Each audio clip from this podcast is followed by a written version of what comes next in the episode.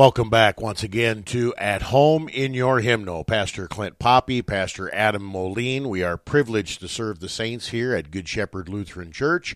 And as we look at our hymnal and Lutheran worship, we've created a program called At Home in Your Hymnal to help you be at home in your hymnal during the divine service or other occasional services in the worship service, to encourage you to have a hymnal in your home and be at home in your hymnal with uh, your family devotions, your private devotions.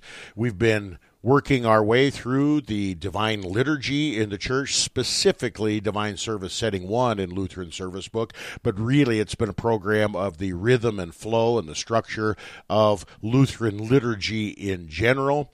We've taken a uh, close look at the individual parts of the liturgy.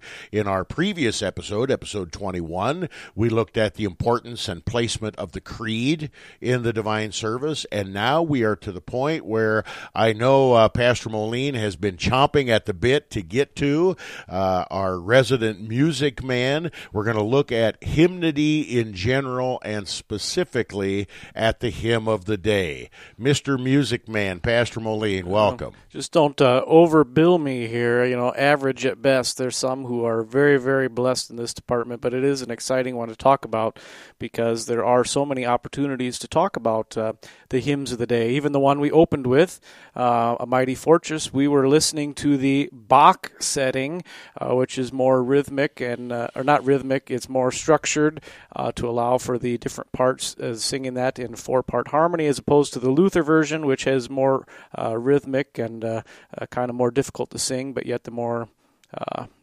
traditional version of that hymn.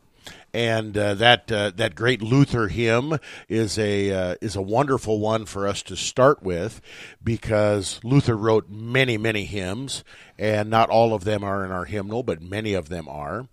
Uh, Luther was a, a, great student of music and uh, I think the quote is something to the effect of next to the study of theology, the study of music is the highest art and the greatest gift that God can give us. He also, uh, in the in the cares and toils and realities of life, many of his hymns were born from his personal tentatio, his personal angst, his personal struggle, and reading the Word of God, meditating on the Word of God, reflecting on the Word of God, he then wrote a hymn. And I think that teaches us much of what we want to talk about today.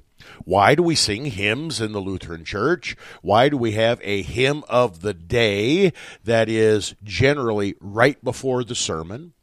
Why do we pick hymns of the day that sometimes are just let's be honest, they're really hard to sing. The tune is not all that familiar. We maybe only sing it once or twice in the year. Uh, why not sing something that everybody knows every Sunday? Amazing grace and beautiful Savior, just as I am without one plea. I come to the garden alone. Uh, all the, yeah, that one's not in our hymn, by the way. Uh, pa- Pastor uh, Moline just about fell out of his chair when I mentioned that one. Uh, but those are those are familiar tunes to people. So we have a lot of questions that we want to address during this episode, episode 22, when we talk about hymnody in general and specifically the hymn of the day, which is the hymn sometimes called the sermon hymn, but it's the hymn of the day and the placement is right before the sermon. I want to read from uh, Pastor John Fram, and I don't know if it's Fram or Fromm, so I apologize in advance. But uh, Pastor Fram's a wonderful, wonderful Bible study, uh, The Divine Service, Its History and Theology. On page 69, he has these words of introduction with regard to the hymn of the day, and it's right next to a picture of Johann Sebastian Bach, Pastor. So uh, I know that caught your eye when I had the page open yeah. before.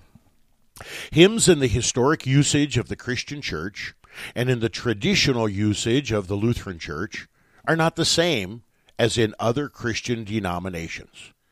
In the Lutheran church, hymns are sung sermons in many ways, an application of the Word of God, neither simply a quotation of the Bible nor a mere expression of sentiment. In this sense, as much as hymns give joyful praise and thanks to God, our doxology, they are also catechetical instruction and expressions of prayer and reverence. The hymn of the day in the is the hymn in the context of the liturgy that is most tied to the particular readings for the day and the theme of the sermon, not only the season in the church here. So, Pastor, uh, based on that quote there, we've got a lot of questions that come to mind. First of all, uh, are you buying what Pastor Fram is laying down here, what he's selling?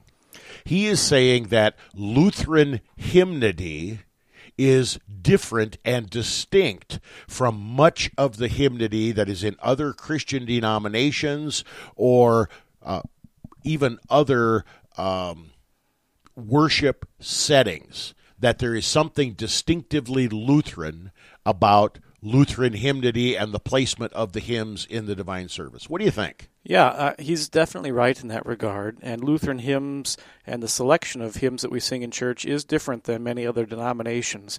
And the the way to kind of explain what that means uh, uh, is this: all the hymns that we pick are there not for their own glory and purpose and, and happiness or anything like that. They're there to support the readings uh, of God's Word that are uh, specific to that particular Sunday. I got a timeout. Timeout.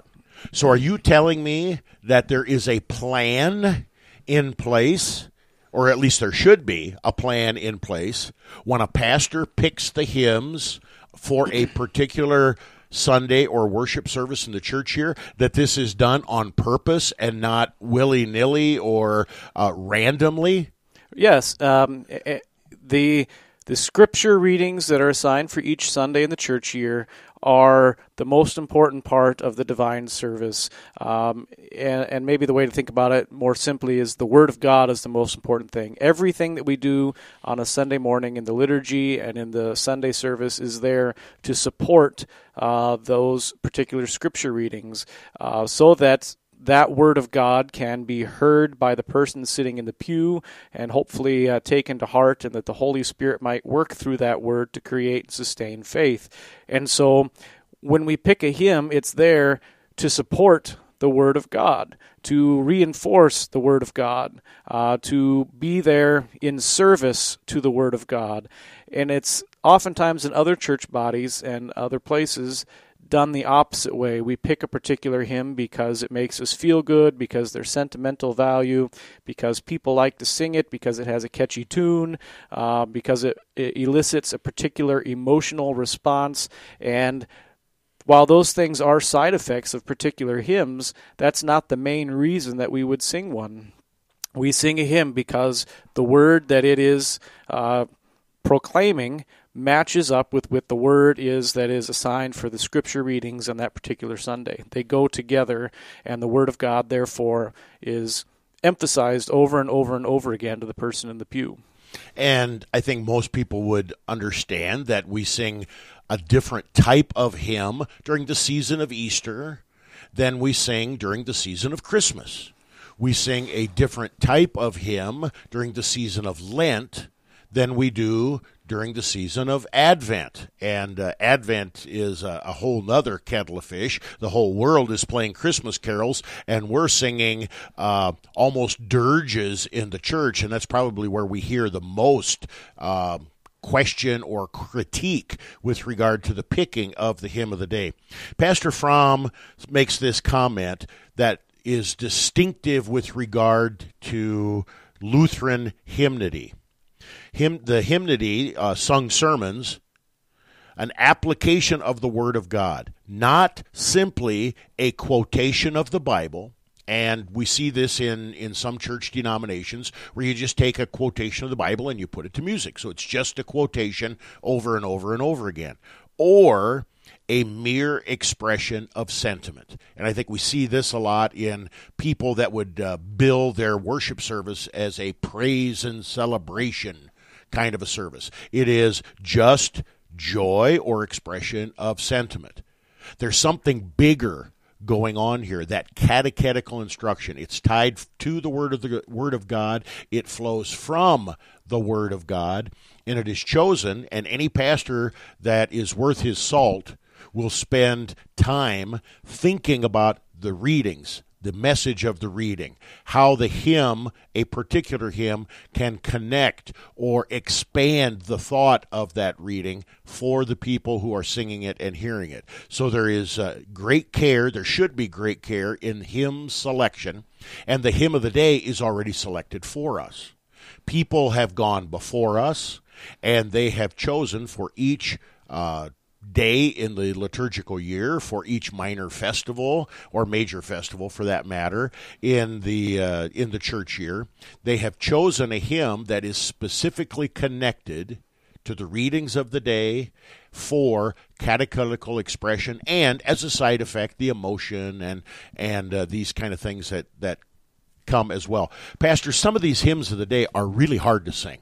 They're Yeah. not a familiar tune and why would a pastor pick a hymn knowing that the congregation isn't familiar with it. Is uh, is he just being stubborn and obstinate or is there something bigger at play? Yeah, the reason a pastor would pick a very difficult to sing hymn um, is because the theology and teaching of the particular hymn is so good. Oftentimes, uh, the reason that it is difficult to sing is because, for whatever reason, in the last few generations, our uh, forefathers, and I'm not trying to point fingers, this is just the reality, uh, our forefathers have not sung these hymns enough. Uh, but the theology that's in them is very, very good. It teaches justification by faith. Uh, it talks about how we are completely and totally redeemed by Christ the crucified and his death and resurrection. And uh, maybe it even teaches some other theological truths that we need to hear and understand.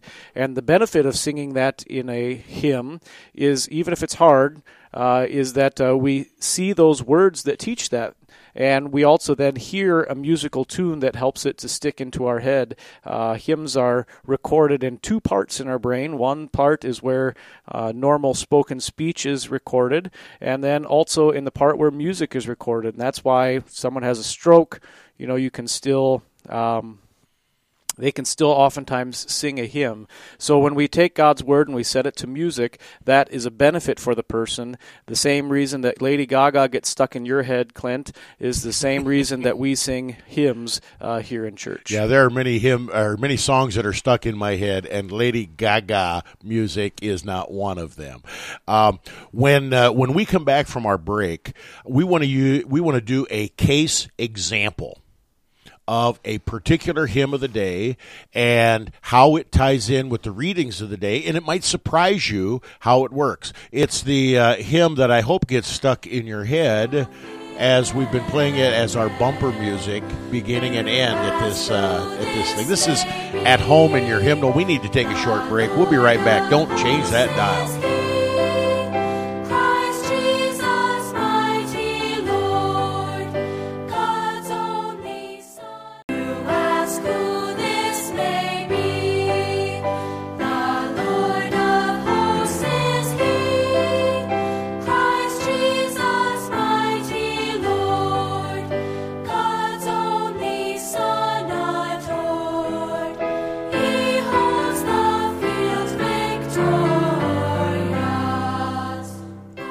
You ask who this may be?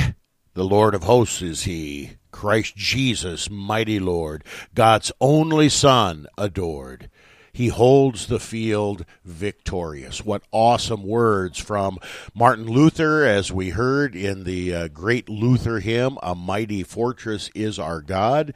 Now, you might think that A Mighty Fortress is Our God is the hymn of the day for Reformation and all things Reformation related, and uh, that would make good logical sense, but it's not. It's the hymn of the day for a different Sunday in the church here for a very, very specific reason.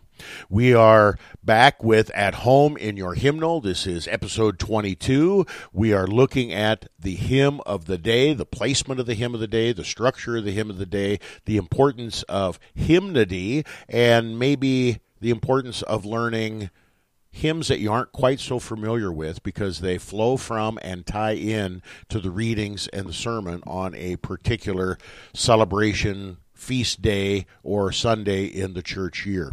Pastor, in our uh, earlier segment, you were talking about how the uh, the hymn of the day and the importance of picking a particular hymn that ties into the readings for the day has kind of fallen or had kind of fallen out of use in the Lutheran Church.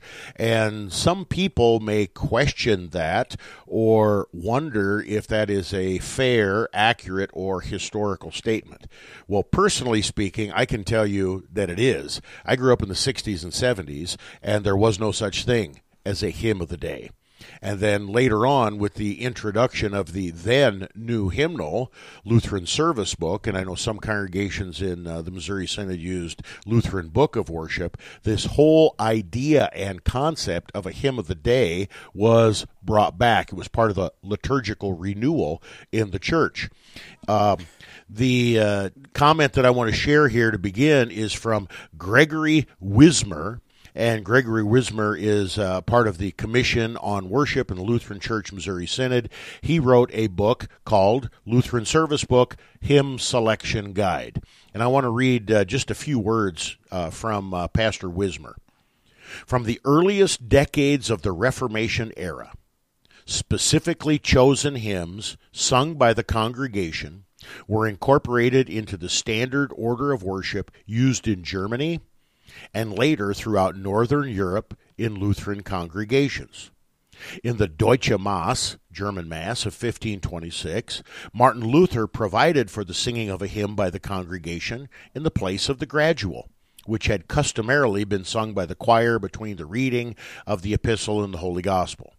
Over time, this gradual hymn became known by, by a variety of titles, generally de tempore hymn, the hymn of the day, a specific list of hymns appropriate to a given sequence of appointed readings, usually chosen to complement the theme of the gospel of the day, was chosen and ultimately standardized to a great extent for use among the first Lutherans. This hymn of the day thing has a huge historical precedence dating all the way back to Luther and before. Although the custom of a specific hymn of the day fell into disuse in Lutheran churches for an extended period of time, the tradition was revived in the middle of the 20th century, first in Germany and then a few years later in the United States as new worship books were adopted by Lutheran church bodies. I would submit that this tradition fell out of use for hundreds of years as a result of pietism that had crept into the church. Pietism would be an emphasis of feelings and an emotion over pure doctrine and right teaching.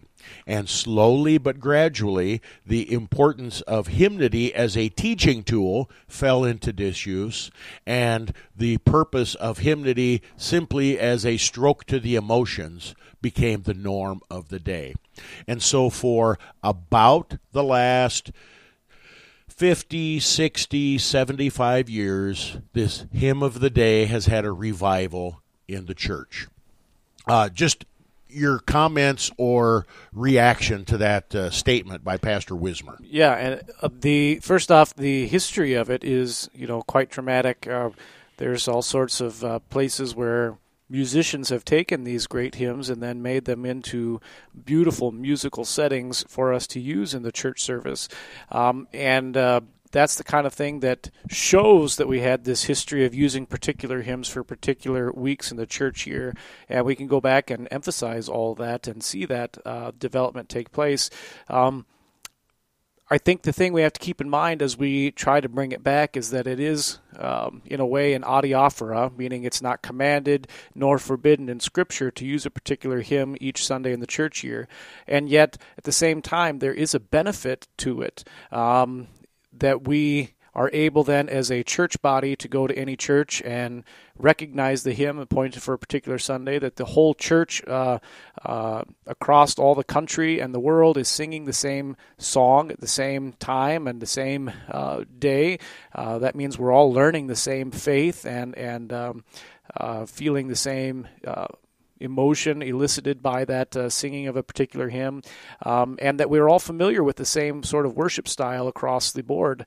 That's the benefit that's there. Now, we're not it can't be made into a law as if that's how we're going to get into heaven, and yet the benefit and the blessing of it is still there, and that's what we have to emphasize. I think that's one of the things that your uh, relatively new program on KNNA 95.7 The Cross uh, here in uh, Lincoln, Nebraska, bringing Bach back. That's one of the things that your new program has taught me.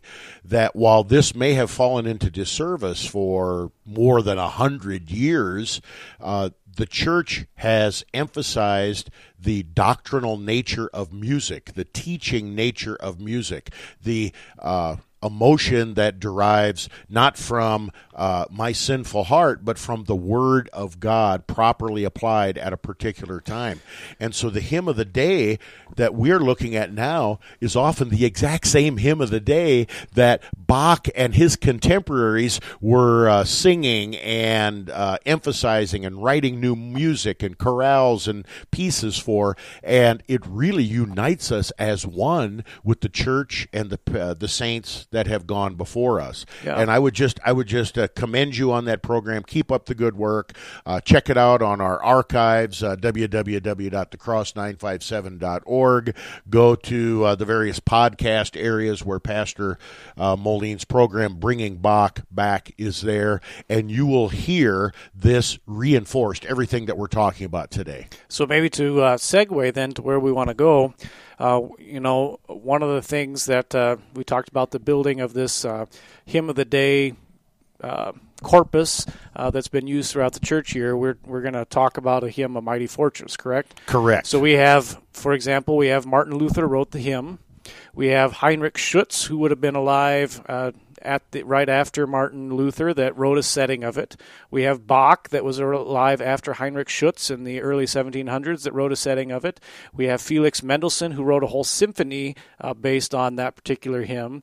Uh, so we have this history, you know, from the 1600s, the 1700s, the 1800s, where great musicians took that particular hymn and kind of made it their own in a particular way uh, throughout the years um, that has kept that hymn alive and fresh and been, shows that it's been used in the church uh, throughout all the centuries.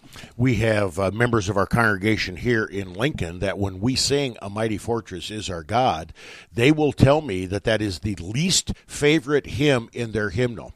And I'm talking about people who are 60, 70, 80 years old because they never sang this hymn. They're lifelong Lutherans, but they never sang this hymn because they were taught that this hymn is too difficult to sing. And so they never sang it in their Sunday morning worship, and now they don't even know it. The um, And go go ahead. Well, I didn't interrupt you. No, no, no. To, to I made react to that, point. it's also then one of my kids' favorite hymns. When we would drive long distances in the car, when uh, my daughter Claire was, you know, one year old or whatever, she Claire would get Bear, tired Claire of being Bear. in the car, and she would start to cry and, and be grouchy about it. And you could do anything you wanted to try and make her happy. The only thing that worked is if we would sing a mighty fortress. And so we have car rides where we spent hours singing over and over and over again a mighty fortress. And uh, that was the thing that kept her happy on long car rides because. I, you know, I just I don't know what her brain was thinking, but that's the reality. She knew it. It was familiar. It calmed her down, and it's based on the clear word of God. Now, I mentioned before that A Mighty Fortress is Our God is the hymn of the day, but not for Reformation Sunday. It's the hymn of the day for the first Sunday in Lent. Pastor, do you want to read the gospel reading for uh, the first Sunday in Lent? It comes from Matthew chapter 4, verses 1 through 11. Then Jesus was led up by the Spirit into the wilderness to be tempted by the devil. And after fasting forty days and forty nights, he was hungry. And the tempter came and said to him, If you are the Son of God, command these stones to become loaves of bread. But he answered, It is written, Man shall not live by bread alone, but by every word that comes from the mouth of God. Then the devil took him to the holy city and set him on the pinnacle of the temple, and said to him, If you are the Son of God, throw yourself down, for it is written, He will command His angels concerning you, and on their hands they will bear you up, lest you strike your foot against a stone. Jesus said to him, Again it is written, You shall not put the Lord your God to the test. Again the devil took him to a very high mountain and showed him all the kingdoms of the world and their glory. And he said to him, All these I will give you if you will fall down and worship me. Then Jesus said to him, Begone, Satan, for it is written, You shall worship the Lord your God, and him only shall you serve. Then the devil left him, and behold, angels came and were ministering to him. We have the temptation of Jesus in the wilderness, the first Sunday in Lent. Why would a mighty fortress is our God be the hymn of the day for that particular day? Listen to these words from verse 1. The old evil foe now means deadly woe. Deep guile and great might are his dread arms in fight on earth is not his equal. That's the end of verse 1. And it looks like Satan is going to win because on earth there is no equal to Satan. What hope do we have when the temptations of the world come against us? This is what Luther, the tentatio, the angst that he was dealing with when this hymn was born based on his reading of Psalm 46. And then verse 3. Though devils all the world should fill, all eager to devour us, we tremble not, we fear no ill. They shall not overpower us. This world's prince, that's Satan, may still scowl fierce as he will. He can harm us none. He's judged. The deed is done. One little word can fell him. Pastor, I can't think of a better connection between the hymn of the day and the gospel reading for the day than this particular selection. What do you think? Yeah, I agree because it's uh, it teaches the same thing that that particular gospel lesson does. It emphasizes it, it sets it to a tune so we remember it, and it brings the idea, the theme of the day, uh, to the forefront. Let's listen to uh, just a few words from that great hymn as we go into break. This is At Home in Your Hymnal. When we come back, we're going to talk a little bit more about Lutheran hymnody and specifically the hymn of the day.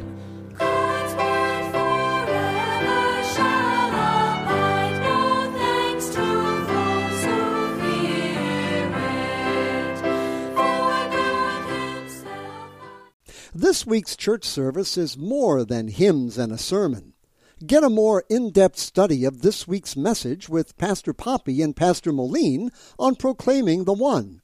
Tune in Sundays at 12 p.m., Wednesdays at 11 a.m., Fridays at 11 a.m., and again at 6 p.m., and Saturdays at 10 a.m. For past episodes on demand, go to thecross957.org backslash proclaiming the one.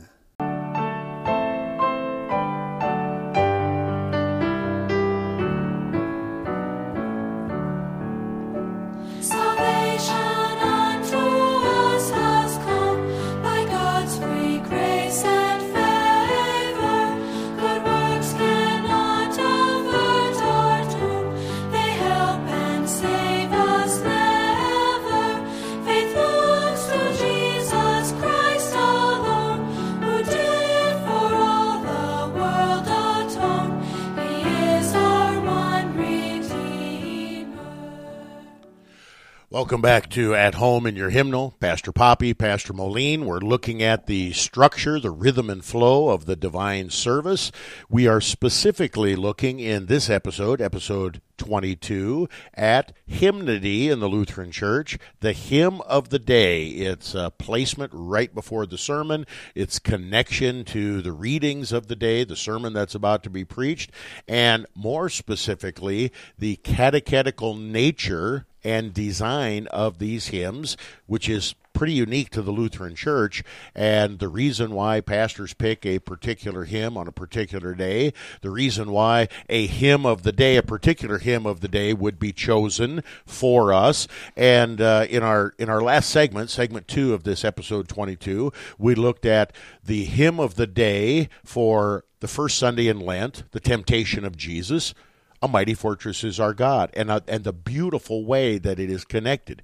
I think many people would think that oh, a mighty fortress is our God should be the hymn of the day for Reformation Sunday, and it's often sung on that Sunday, but it is not the specific hymn of the day. We had a different intro when we came in to this segment, and it is the for many Lutherans, the familiar hymn, Salvation unto us has come. and salvation unto us has come is the hymn of the day for Reformation Sunday. Now, think about Reformation, uh, a particular uh, festival that is celebrated in Lutheran churches. Not all uh, Protestant churches even recognize or celebrate Reformation, although a few do outside of the Lutheran tradition. But salvation unto us has come, the verse that you heard in our intro salvation unto us has come by God's free grace and favor. Good works cannot avert our doom, they help and save us never. Faith looks to Jesus Christ alone, who did for all the world atone. He is our one Redeemer. Pastor, your reaction and reflection on this great hymn and its connection to the theology and the historical relevance of Reformation. Well, part of the Reformation, the big thing is uh, return to the biblical teaching that God has saved us through the work of Jesus Christ alone, and that we cannot add or subtract to that. Uh, maybe to quick say it in a short way would be to say salvation unto us has come by God's free grace and favor. And by George, when you say it that way, uh, it matches up perfectly with the words of this hymn. And even the second line good works cannot avert our doom, they help and save us never. It's faith that looks to Jesus Christ alone, uh, the one who did for all the world atone. He's our only Redeemer. And so when we look at the words, uh, the words are basically laying out exactly what the Reformation is all about. We're saved by grace through faith, uh, by the work of Christ alone in his life, death, and resurrection. And uh, the things that we do cannot subtract or add to the work that he's done for our salvation. Uh, all we can do is help and serve our neighbor because God doesn't need our good works. And all this theology is exactly what this hymn teaches. And it sets it to music so that we can remember it. And even a child, and this is when we should teach hymns to people, is when they're children. Uh, a child can learn this and understand the entirety of our Lutheran Christian faith uh, just by learning this one hymn. Now, in uh, Lutheran Service Book, hymn 555, Salvation unto us has come, I see 10 verses. 10 verses. And I know uh, we have a few folks here at Good Shepherd when uh, they see that hymn 555 is picked and they look at this and uh, they might, oh, pastor's going to make us sing all 10 verses of this hymn. And I don't do that all the time. Sometimes I'll pick selected verses. Uh, sometimes we'll sing the first five verses at the beginning of the service and then the second five verses as the hymn of the day and break it up a little bit that way because I understand, you know, uh, the reality of things as well. Why would anybody want a hymn that is 10 verses? And why would any pastor want all 10 verses to be sung at the same time on the same Sunday? Uh, is is the pastor a masochist and he wants the people to suffer? What's happening here pastor? Well, no, um, I wouldn't say that the, the pastor wants people to suffer, but the pastor wants the people to know all the theology that is important to being a Christian. Um, in the ancient church, you know, it wasn't just a uh, uh, two weekend retreat that was catechism class. It was actually the entire season of Lent, 24 7, that you spent learning the Christian faith before you were confirmed, baptized, and uh, brought into the church on Easter.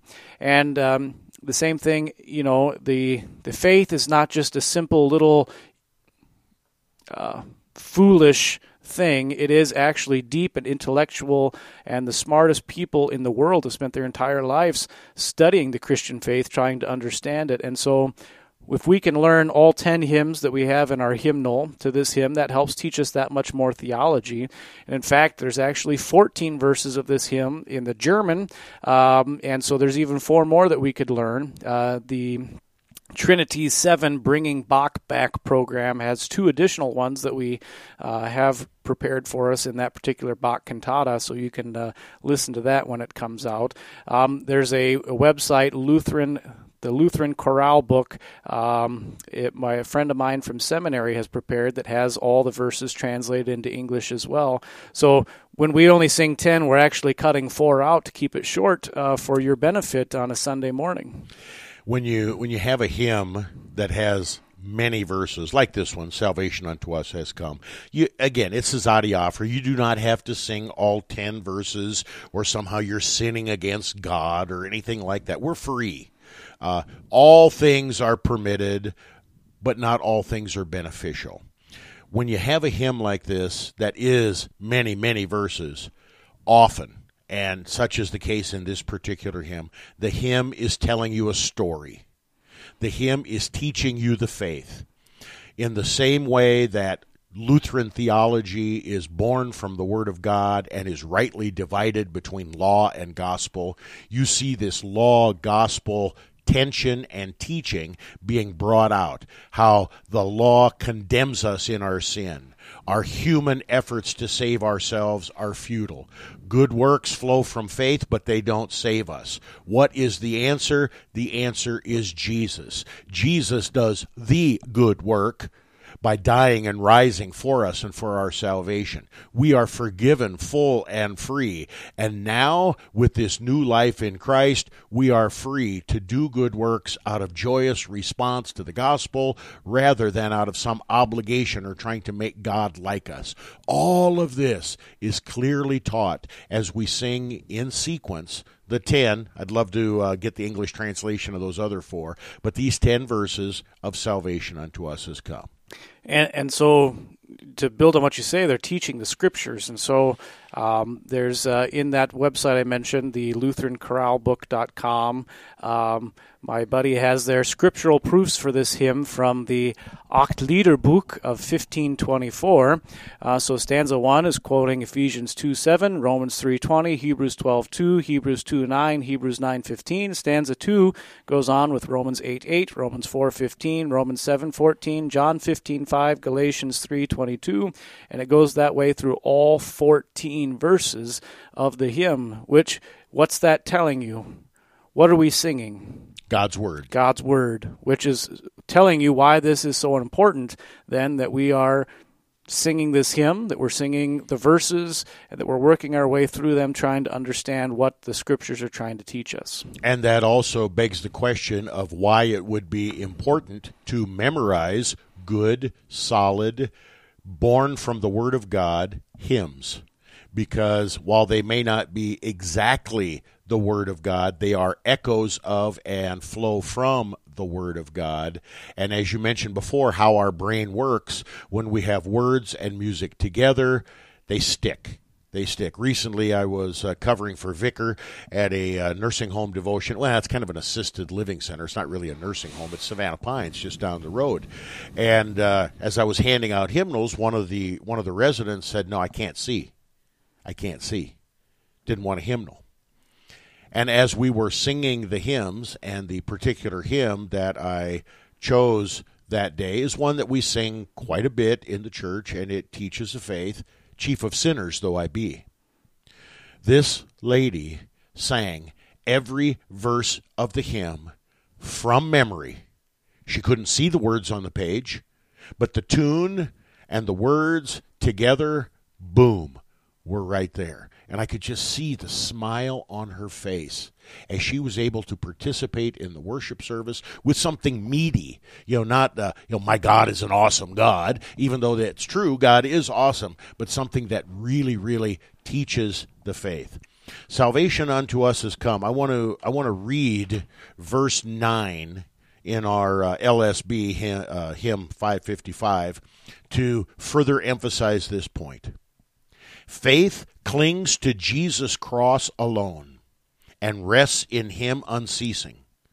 And by its fruits, true faith is known, with love and hope increasing. For faith alone can justify, work serve our neighbor and supply, the proof that faith is living. Pastor, in that one verse, we have Ephesians 2 8, 9, and 10 beautifully summarized. We also have the first six articles of the Augsburg Confession beautifully summarized as well. I was at a, uh, a hymn workshop many, many, many, many years ago, 30 plus years ago. And the person who was leading the workshop used Salvation Unto Us Has Come as his case study for why Lutheran hymnody is so bad. And this man of God, pastor in Lutheran Church Missouri Synod, noted hymn writer in our church, mocked salvation unto us has come. And he looked out at us and he says, That hymn is nothing more than rhymed doctrine. now, Pastor, based on everything that we have said, why was that the greatest compliment that this hymn could ever get? Well, I understand what he's trying to say, I guess. Yet he's missing the point that there is a benefit to knowing what our doctrine is and that it is a blessing as we go out into a world that is not Christian any longer and a world that's rather hostile to Christianity. What a benefit it is when someone says, Well, why do you believe, um, you know, what do you believe about Jesus? And we can say, Oh, yeah, uh, Salvation comes to us by God's free grace and favor. Good works can't save us. Uh, they help and save us never. Faith looks to Jesus Christ alone, who did for all the world atone. If we can have that lyric in there and we can answer questions that are brought to us in the workplace, uh, in the other place, I'm not saying we have to sing it to them. That'd be kind of weird, you know, but the hymn being in our minds helps us to defend the faith and to give an apologetic for it. And that's the benefit of having doctrine and hymns. Now, faith is not doctrine alone. It's not that uh, just because we know these things that we're going to be saved. Faith is also uh, believing that they're true for us, and that's a different matter that the Holy Spirit works. And yet, they do benefit each other and they go hand in hand. There is a positive to it. There's a time for flowery language in our hymnody, and there's a time for rhyme doctrine in our hymnody. This hymn is a beautiful example of both. We need to take a short break. This is At Home in Your Hymnal. We'll be right back. Don't change that dial.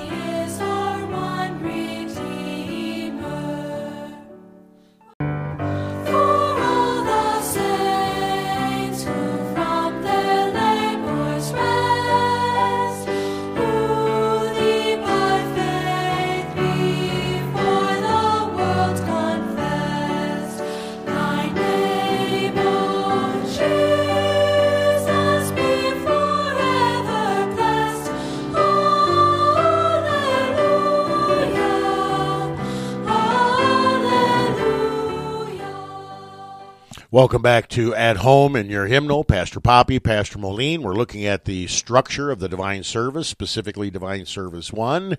We are looking at hymnody in general and specifically the hymn of the day. No, we are not jumping all over the board just to be dramatic. We have had several different musical selections that we've played here just to give you an example, case studies, if you will, of how the hymn of the day ties in to the theme of a particular day in the church year, how it flows from the Word of God. And what we heard on our intro to this segment four of episode 22 that we have devoted completely to Lutheran hymnody and the hymn of the day, we heard For All the Saints. This is the hymn of the day for All Saints Day. Generally, that is the first Sunday in November, although that can vary just a little bit depending on how the calendar falls. We always celebrate All Saints Day in the church here. It's one of the major, major festivals of the year. And what we heard was, For all the saints who from their labors rest, who thee by faith before the world confessed. Thy name, O Jesus, be forever blessed. Alleluia, alleluia. We've got eight verses of this hymn in our hymnal, 677 in LSB.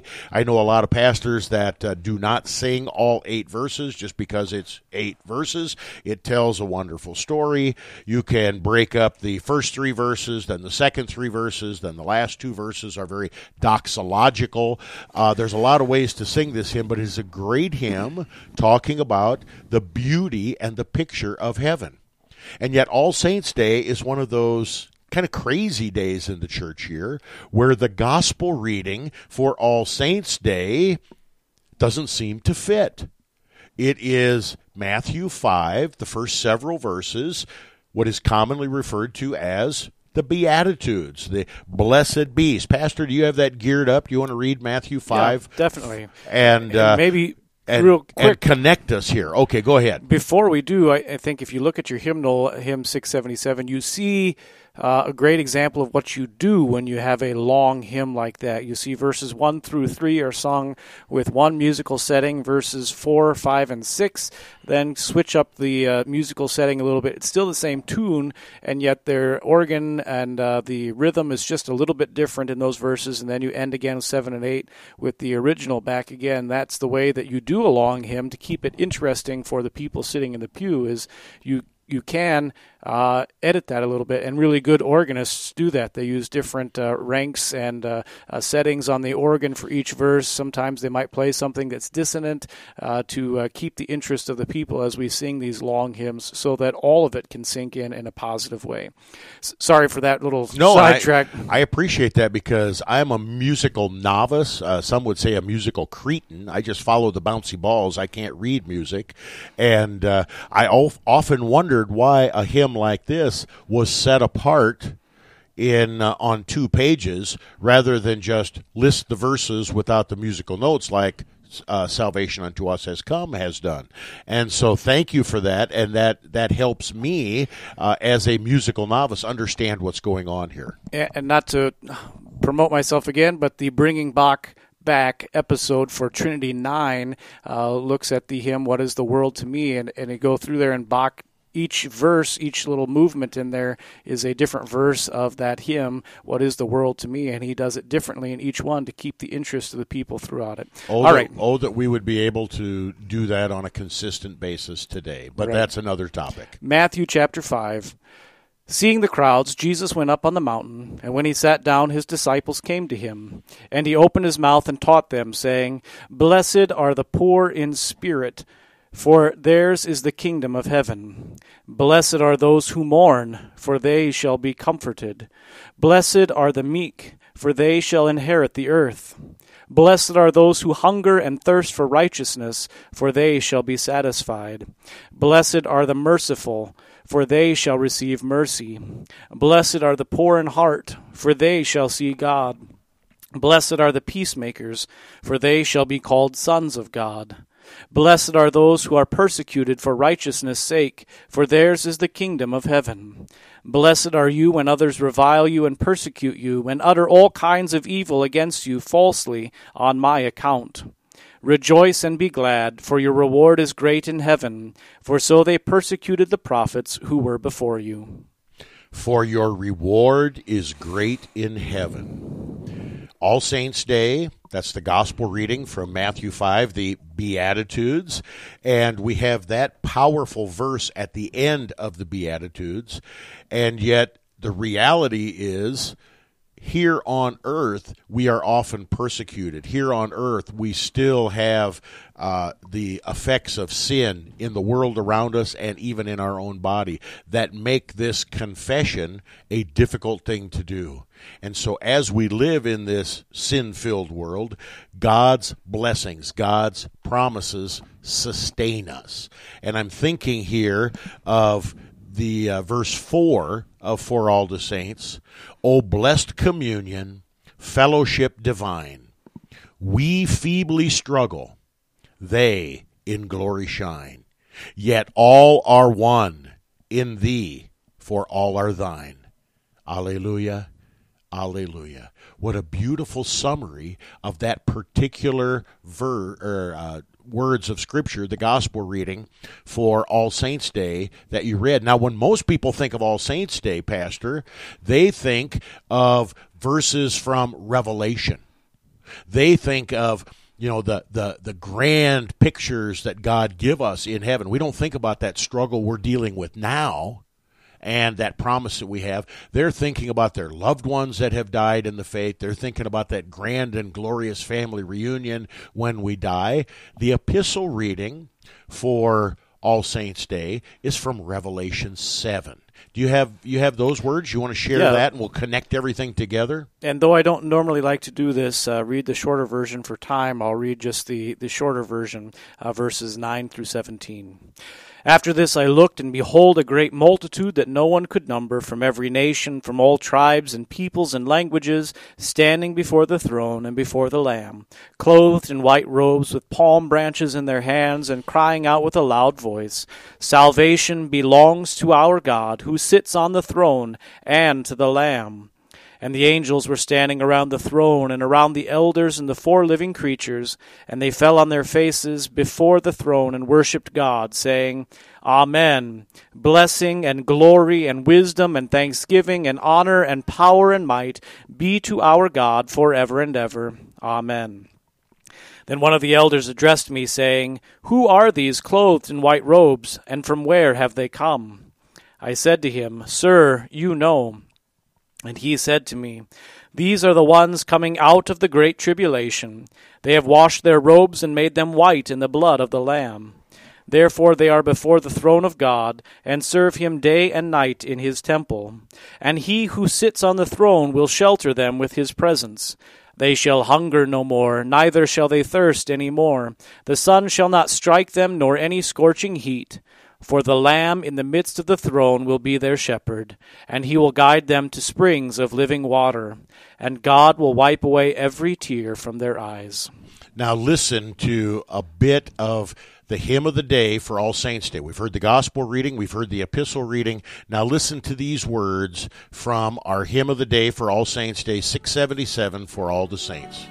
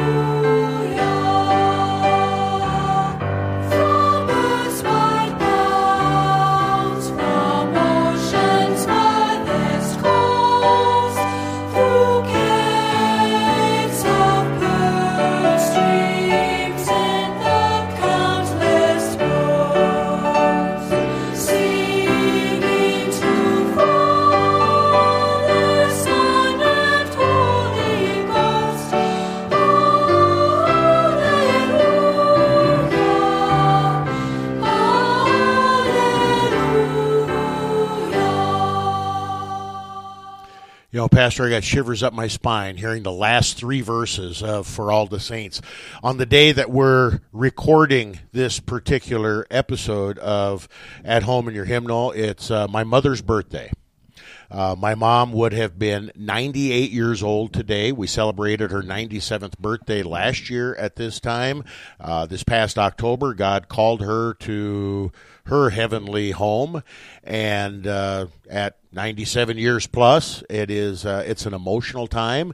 And yet, when we go to the Lord's Supper and we hear with angels and archangels and all the company of heaven, you know, I was eight when my uh, dad died. I was 60 when my mom died, and yet that grand and glorious family reunion awaits.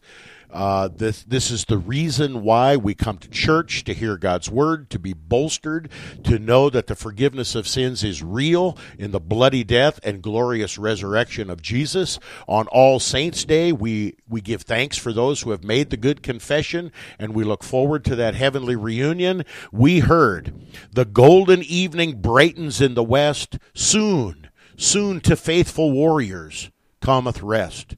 Sweet is the calm of paradise the blessed.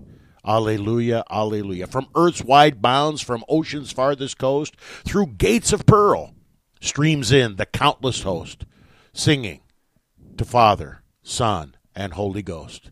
Alleluia, alleluia. Pastor, we got about a minute left in this segment.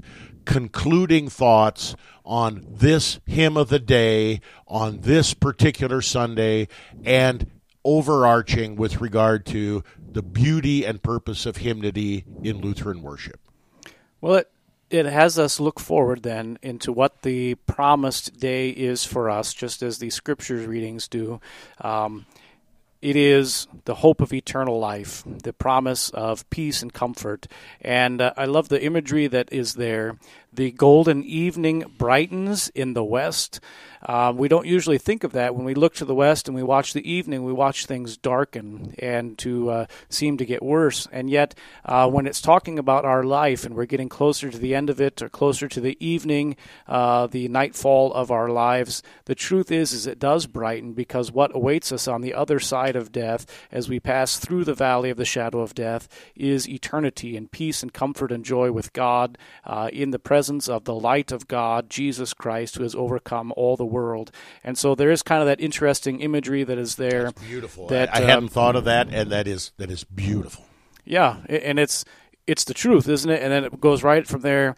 There breaks a yet more glorious day from that evening when our life comes to its end. Uh, the day, um, I think, "Abide with Me" does the same sort of Yes, it thing in its uh, uh, lyrics as well. The day that shall have no end, where we won't need a sun or a, a moon for light, because Christ Himself will be the light uh, that uh, shines. And I think that's pictures again from Revelation also. And so that's the promise and hope. And the hymn then emphasizes what these scripture readings are teaching. We have a great gift in the Lutheran Church with our hymnody, and I pray that God would kindle in our hearts a desire to sing, to learn, to memorize, and to pass on this great heritage. This is At Home in Your Hymnal. We'll be back again next time. We're going to look at the sermon in the structure of the worship service, God's richest blessings in Christ.